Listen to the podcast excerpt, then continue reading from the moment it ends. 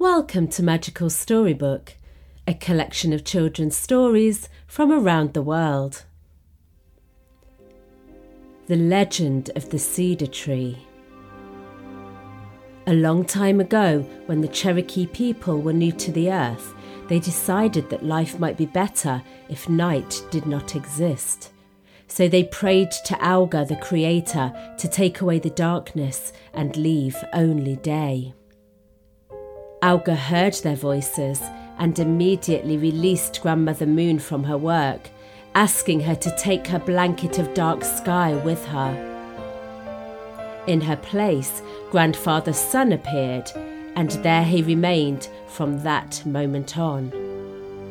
But with the continual sun, the forests grew thick, and the pathways between the villages and homes disappeared beneath the heavy growth of vegetation. The people were forced to work for hours each day, pulling up the weeds that were smothering their corn and other food plants. The days became hot and long, and soon the villagers found it impossible to sleep, growing irritable and quarrelling with their neighbours over the smallest of things.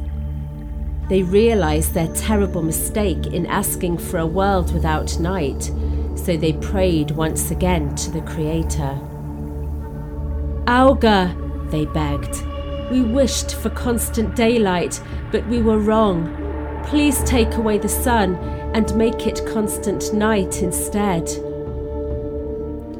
The Creator pondered on what was being asked, thinking about how all things were created in twos to keep balance night and day, life and death, times of plenty and times of famine.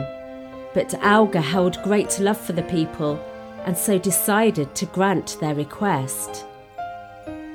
Grandfather Sun was released from his duty, and Grandmother Moon returned, casting her dark blanket over the earth. But the night brought with it a freezing cold air, and the people were now forced to spend all their time gathering wood for the fires to try and stay warm. Without the sun, their crops stopped growing and it was too dark to hunt. So eventually they became hungry and weak, and many died. So once more the people turned to the Creator. Auga, please help us. We have made another terrible mistake. What you created in the beginning was perfect, as it should be. We ask that you forgive us and make day and night come in turns as before. The Creator heard their prayers, and soon the sun was shining down upon them. Only this time it sank below the horizon each evening, allowing night to take its rightful place in the sky.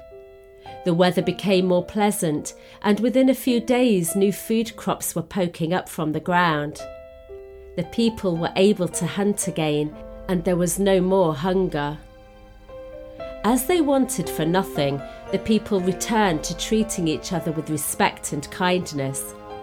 They gathered to thank the Creator for the gift of life and for all that was sacred, and Auga accepted their gratitude. But still feeling sad for those that had died during the days of darkness, Auga gathered up their spirits and created a new type of tree, then placed them in it. The new tree was named Asinaluga, the cedar tree. From then on, whenever the people stood before the cedar tree, they could feel the spirit of their ancestors among them. And as the cedar trees spread through the forest, they carried those spirits with them. And it is believed to this day that the wood of the great cedar tree still holds the spirits of our ancestors within its bark and if you carry a small piece with you at all times, they will protect you. But if you simply choose to stand and gaze upon these mighty friends, have no doubt that they will be gazing down upon you too.